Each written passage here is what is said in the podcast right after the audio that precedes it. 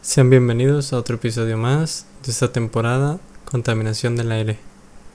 Hoy tocaremos otro tema demasiado importante, lo que son las enfermedades causadas por la contaminación del aire. Ok, lo hicimos para algo realmente sumamente importante, o sea, extremadamente importante. Se dice que unos trescientos mil a tres mil millones de personas cocinan y calientan sus hogares con fuegos abiertos, en los que queman biomasa, ya sea madera, excrementos animales o residuos agrícolas.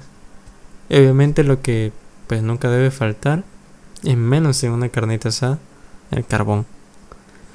Se dice, se dice que cada año más de cuatro millones de personas mueren prematuramente por enfermedades atribuibles a la contaminación.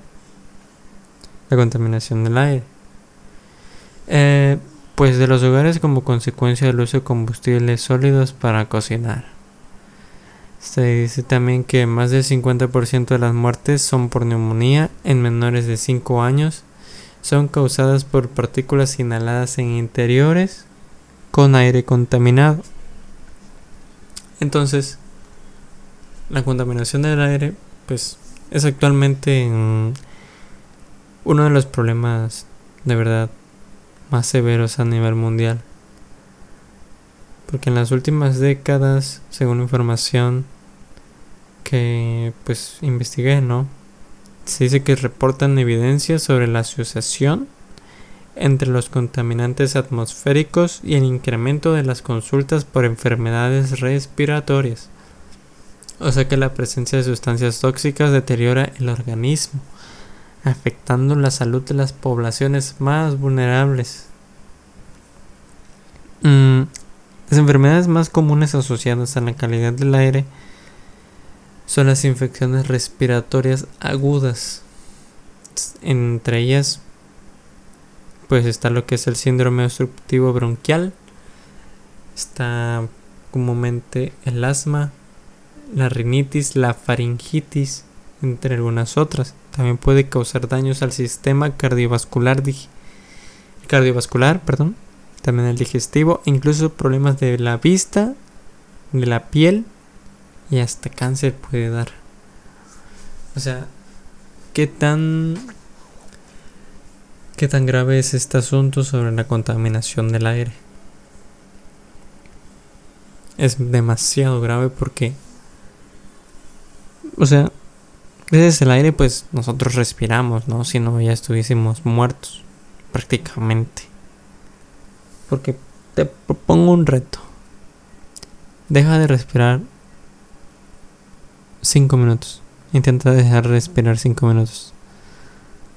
Sientes que te estás te hace falta el aire, por eso mismo hay que cuidarlo.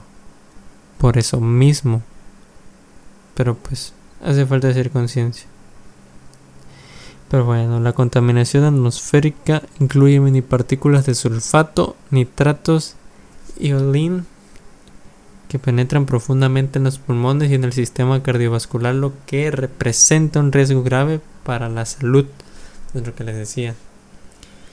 La ONU dice que un catorce por ciento de las muertes prematuras relacionadas con la contaminación del aire se debieron a neumopatías o infección aguda de las vías respiratorias, y otro catorce por ciento pues al cáncer de pulmón. Las investigaciones recientes, aunque aún son, bueno, aunque son controversiales, indican que probablemente los suplementos dietéticos para las personas con niveles bajos de, de antioxidante podrían ser el primer paso preventivo para posteriormente buscar un segundo enfoque consistente en la inducción de las defensas antioxidantes enzimáticas, especialmente para las personas con alto riesgo genético. Al mismo tiempo, se buscan políticas estatales para la prevención, asesoramiento y tratamiento en general y de los casos más susceptibles. Nos vemos en la próxima.